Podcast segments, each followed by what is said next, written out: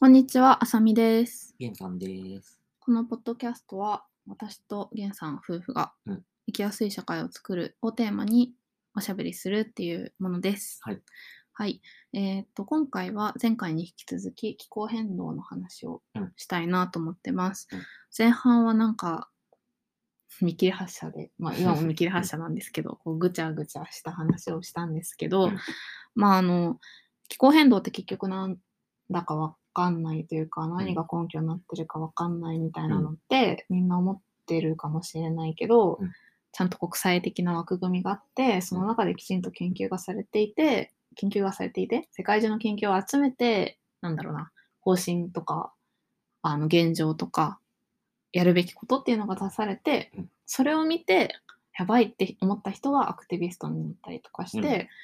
あの政府とか国際的な機関とかにうんもっと頑張ってって言ってるっていう状態だよっていう話とかを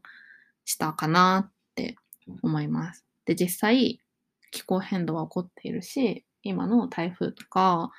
いろんな世界的な山火事とか干ばつとか洪水みたいなものとして実際に被害が出ているよみたいな話もしました。で、えー、と後半はなんか大きすぎてつかみどころがないっていう話があったので、その話をしようかなって思っております。はい何をしたいなんか何か変えられるのみたいな話なのかな。うーん。なんか、そうなんか、こう、頑張ったら何か変わるんだろうかうんうんっていうのもあるし、こう、すごく長いスパンの話だとしたら、うん自分の一生、まあ、自分の一生とか自分の子供ぐらいの世代の一生には結局あんま関係うんうんあるんだろうかみたいな感じも含むかな。なるほど。はい。じゃあ、その話をしていこうと思います。確かに、気候変動の影響って、時間をかけて出てくる。うん。今排出したからって言っうて、ん。明日の気候が変わるわけではうない。んっ。ていうのは、実際にそう。うんだから、関係ないって言われちゃうと、うんそっかって思うけど、でも、やっぱり今の時点で過去の負債っていうのは影響として出てきているし、やっぱりどうしたって自分の次の世代の子供たちは生まれてくるうんから、できるだけマシな世界を引き渡していこうよっていうことでしかないうんうんかなと思う。で、あとは、まあ、あとはっていうか、この気候変動の問題の、私が問題だなって特に思うのは、なんだろうな、人間の中でも、その原因を作る人と被害を受ける人が一緒じゃないんだよね。うんうんそのまあ長いスパンで見ると欧米とか日本とかの先進国がうんガンガン出してきたうんものによって、今一番被害を受けているのはアフリカ南半球の方がその経済的な損失とかも大きく出たり、その欧米以外の国々今発展途上国の国々とかがかなり被害を受ける。うんでもっと個人レベルで見るとその貧困の中にあるとかあとは男性よりも女性や子供とかうん社その社会の中で弱者である人うん身体的にとかいろいろあるけど、うんそのより弱い人に対して被害がうんうん行きやすい影響が出やすいあの例えばその気候変動によって食糧難になった時に、うんその食料はどこに行くかって言ったら、うんやっぱりお金がある人うがんお金を出せば買える、うんじゃあお金を出せないあの人は例えばその市場に行ってうんお金がそのお金が出せなくて、うん女性が体を売らなきゃいけないみたいなことも実際に起こっているらしくて、うんその海外になんか取材に行った人とかから、その話を聞いたって言ってたんだけど、なんかそういうようななんか直接その豪雨の被害を受けるとかだけじゃなくて住むところがなくなるとかあとは気候難民っていうのも出ていてその気気候変動によってこの地域に住めなくなってしまう、うん増水してその国土がなくなっちゃう島国とかうんもあるじゃない、まあそうするとそこに住めないからうんよそに行かなきゃいけない、うんけど今国連があの指定している定めている難民の定義にはその気候変動によって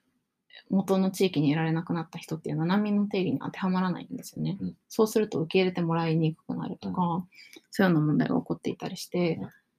なんだろうな全然不公平なのうん。被害の発生状況うんも。うんだからそういう問題が今起こってい今も起こっているし今後より激化するっていうことも考えると人道的な意味でもやるしかないうんと個人的に、うん個人的にというか思っています、うんっていう話どう思うどう思うってなんだろ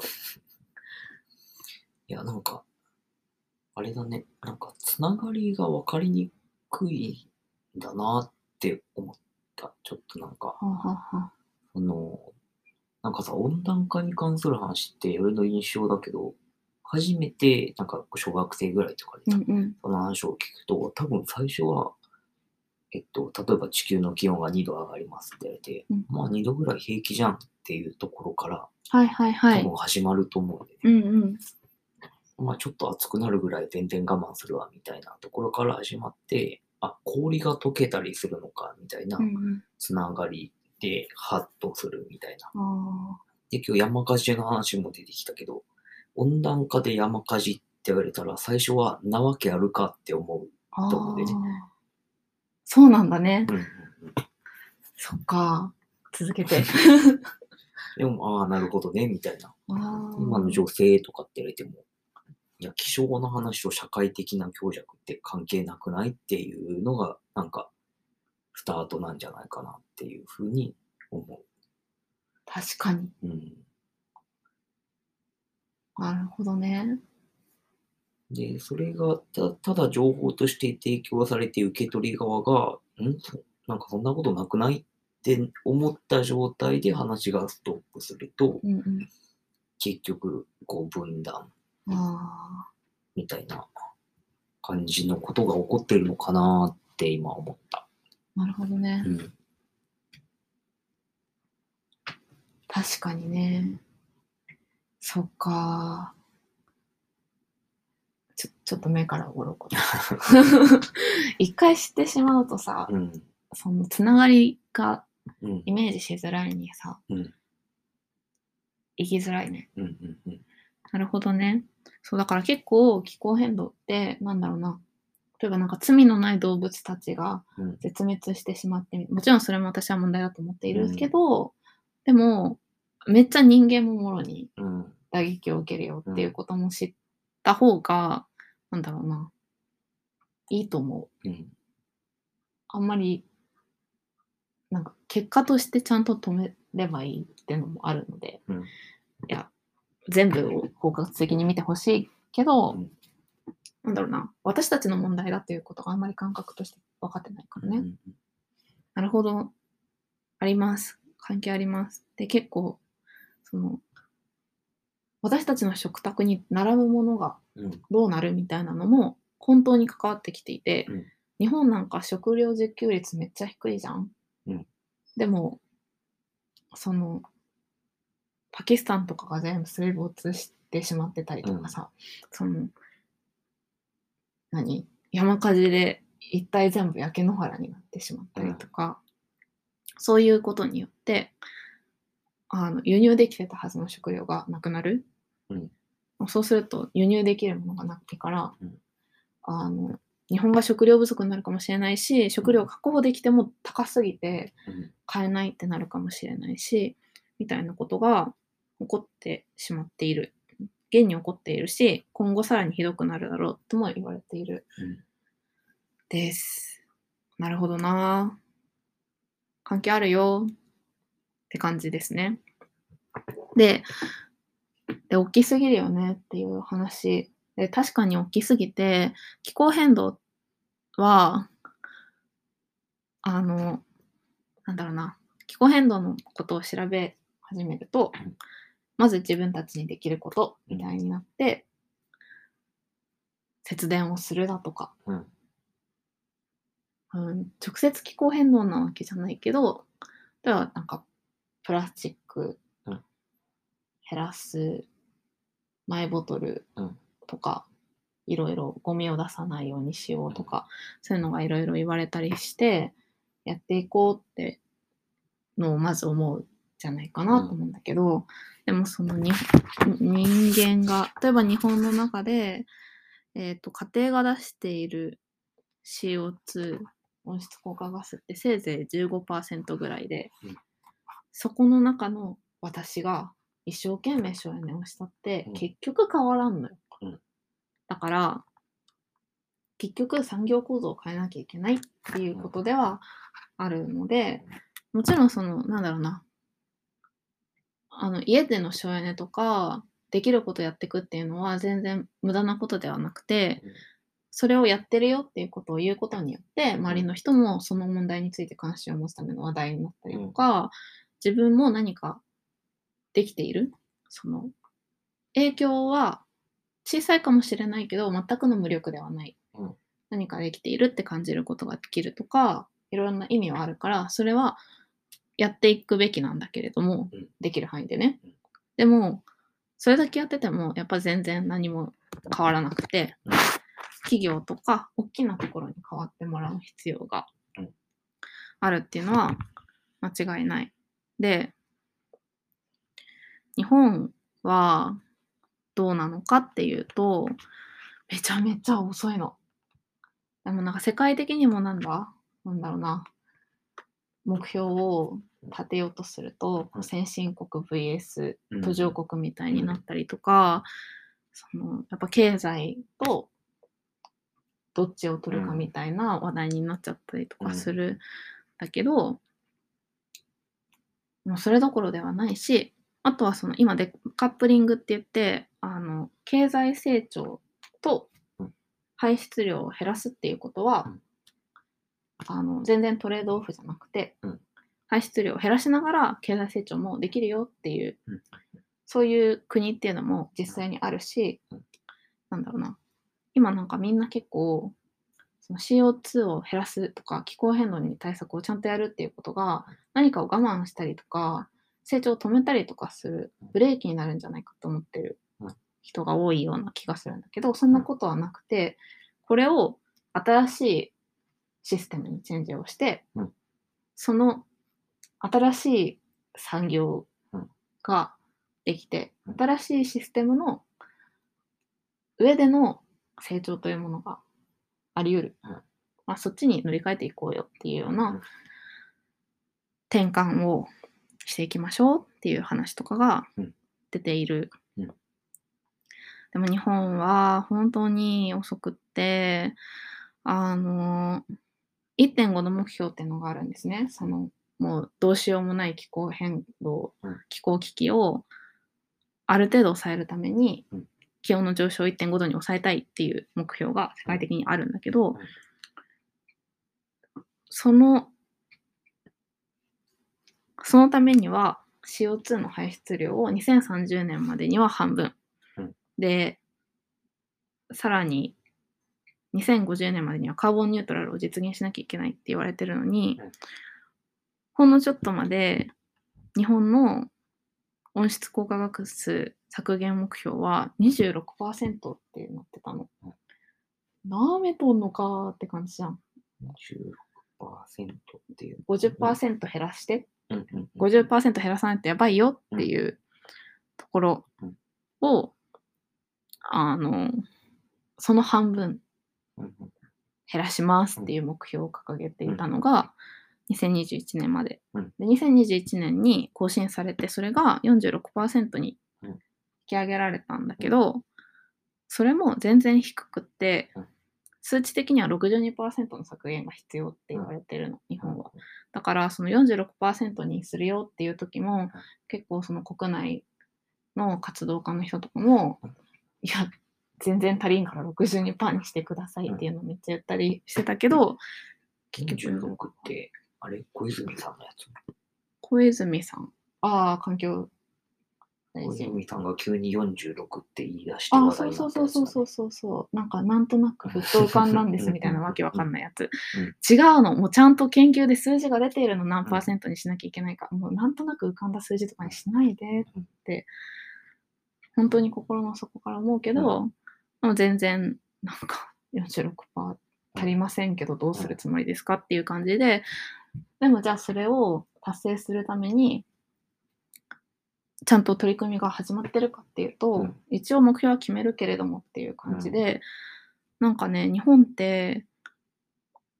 石炭火力めっちゃ作ってんの。うんでなんか火力発電所を横須賀にもできる計画があるの知ってた私は知らなかったの。うん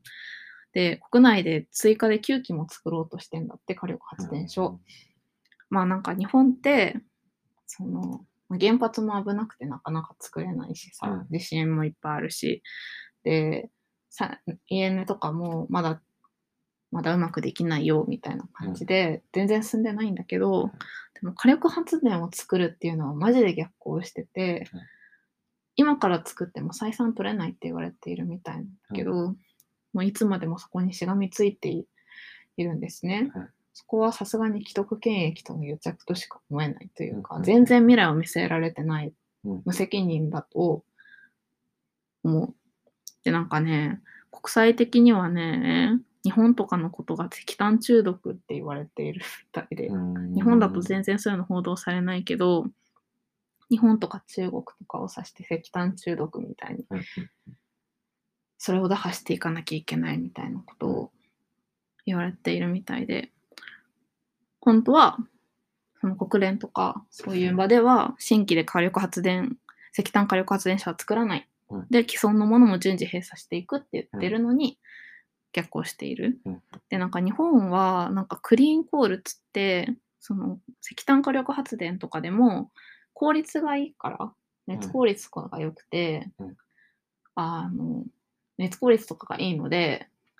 環境に優しいクリーンなうん石炭火力発電なんですよとか言うんだけど、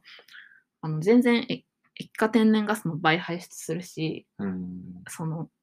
もちろんね今までのよりはマシなんだけど、うんちょっと減ってるだけだから、うん何をかん、なんなんって感じなうんの。それを、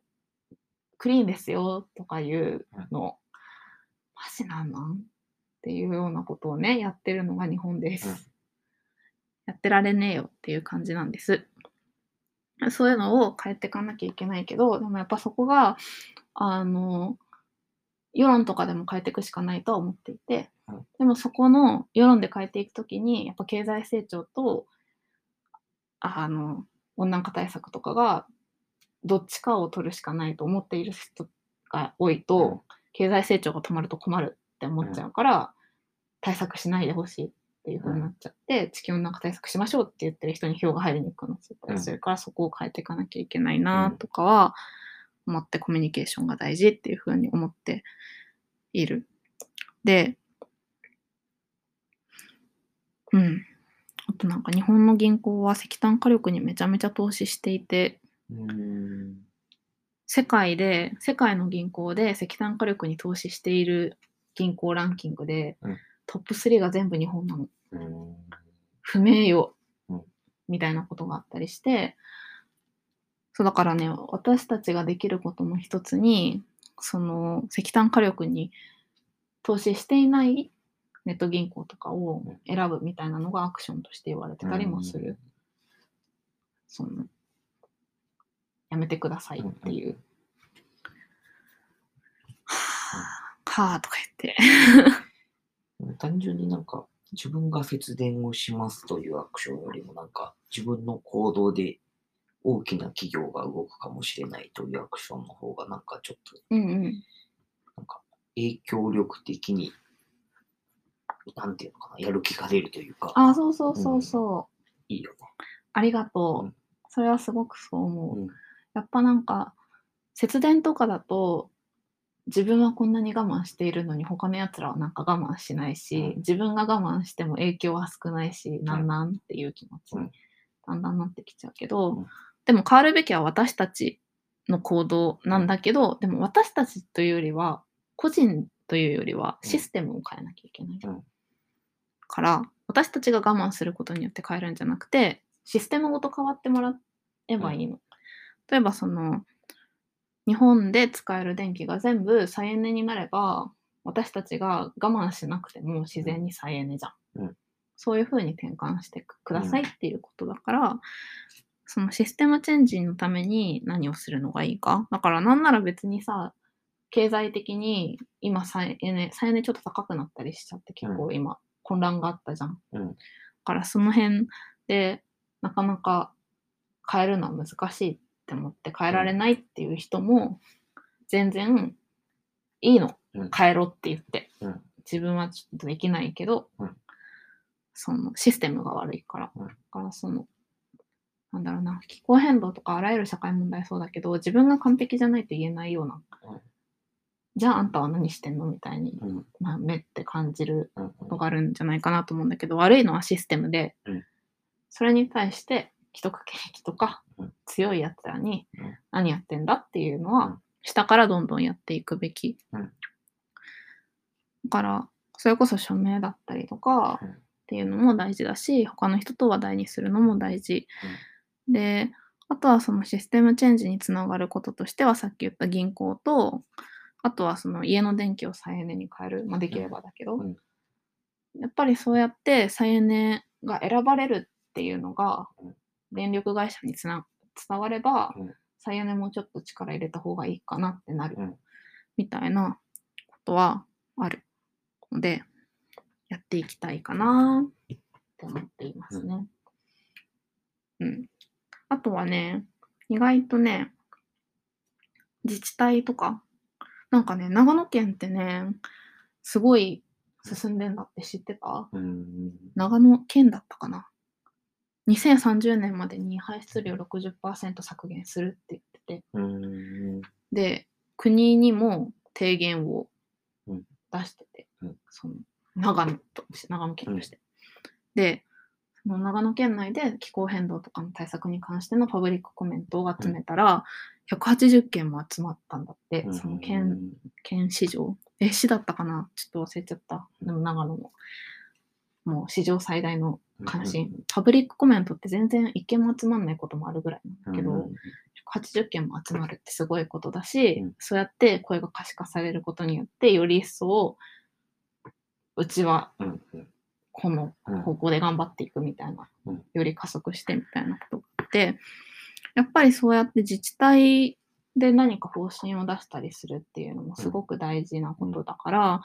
自分が住んでる自治体自治体市なうりん県なりがどういう目標を出しててそれが十分なのかとか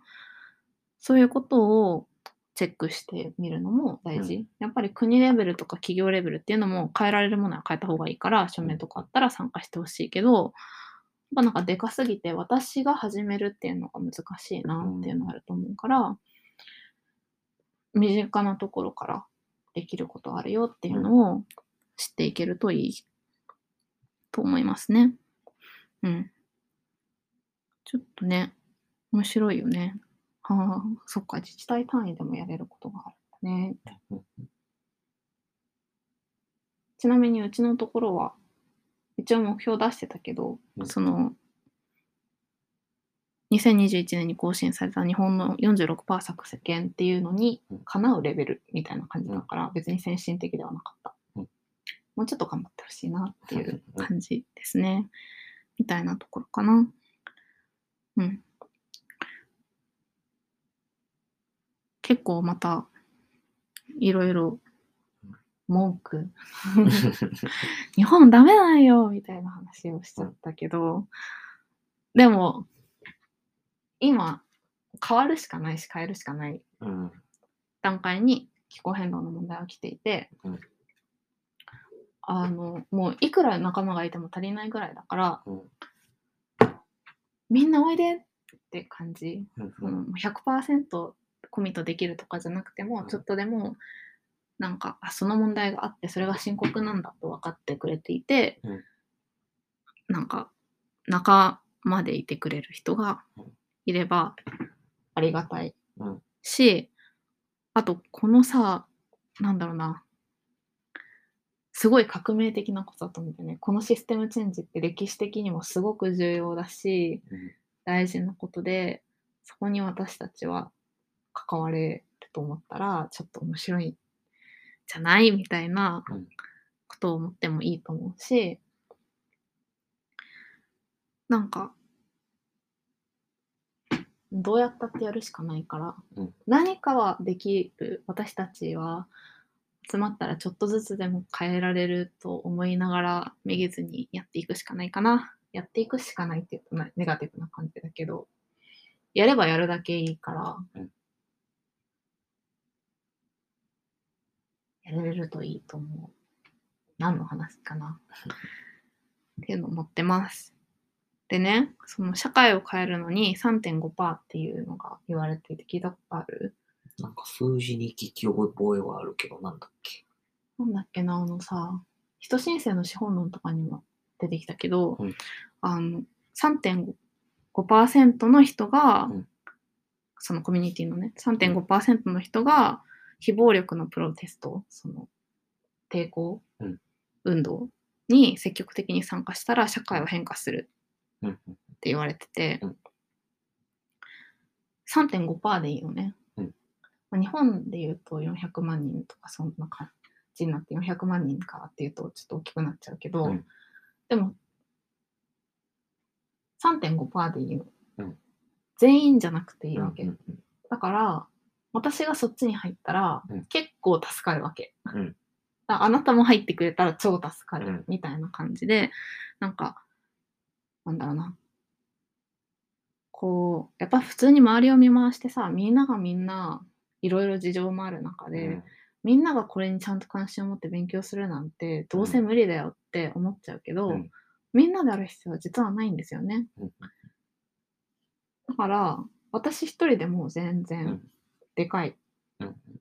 でそういう人たちはコミュニティを作ってたりするから、うんそこに入ってしまえば、うんもっと仲間が増えるし、うんなんか意外と意外と我々の力はうん大事で、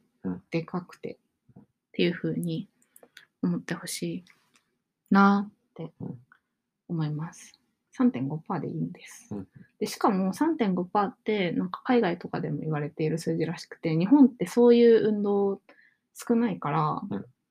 むしろもっと少なくても動くんじゃないかって言われている。うん。珍しくてレアだから目立つから、うんうで日本のさデモとか超少ないじゃん気候マーチとかもすごい小規模で海外とか行くと何万っていう人が集まったりするけど、日本だとやっぱ数100人数百人みたいな、うんだからそこにちょっと増えてくれると、うん全員が2人連れてきたらめちゃめちゃでかく見えて、そんなでも日本内国内ではあんま見慣れてないから、うんおおってなるって、うんそういうことができると意外と変わるかもしれないかもしれないっていうふうに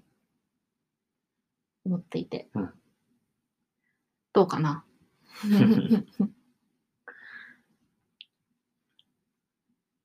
そう大変大きな問題だけどなんだろう。ね。うんやばいんだなって知っておいて、うんなんか運動し始まってるなとか署名やってんなって思った時に、食いついてくれればいいかもしれない。やっぱ常にアンテナ張り続けるのっていうのは難しい。まあ、アンテナ張りたいっていう人は、あの、そういうコミュニティに入るのがおすすめ。そういうコミュニティ。なんか350っていう団体とうんうかん、気候変動について取り組んでる、あのコミュニティが増えてるから、そういうところに入ってしまうと、自然にそういう話題をする友人も増えるし、うんいいけど、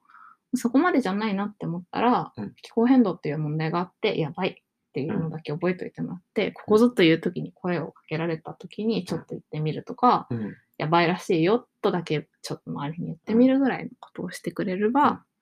最高うん。やっぱね、いろんな問題がありすぎて全部にコミットは難しいから。できる範囲で。でも3.5%でいいかうらん仲間になってくれると嬉しい。よし、頑張りましょう。うん ここれまとまってない な。まあ、いっか。こんな感じです。では、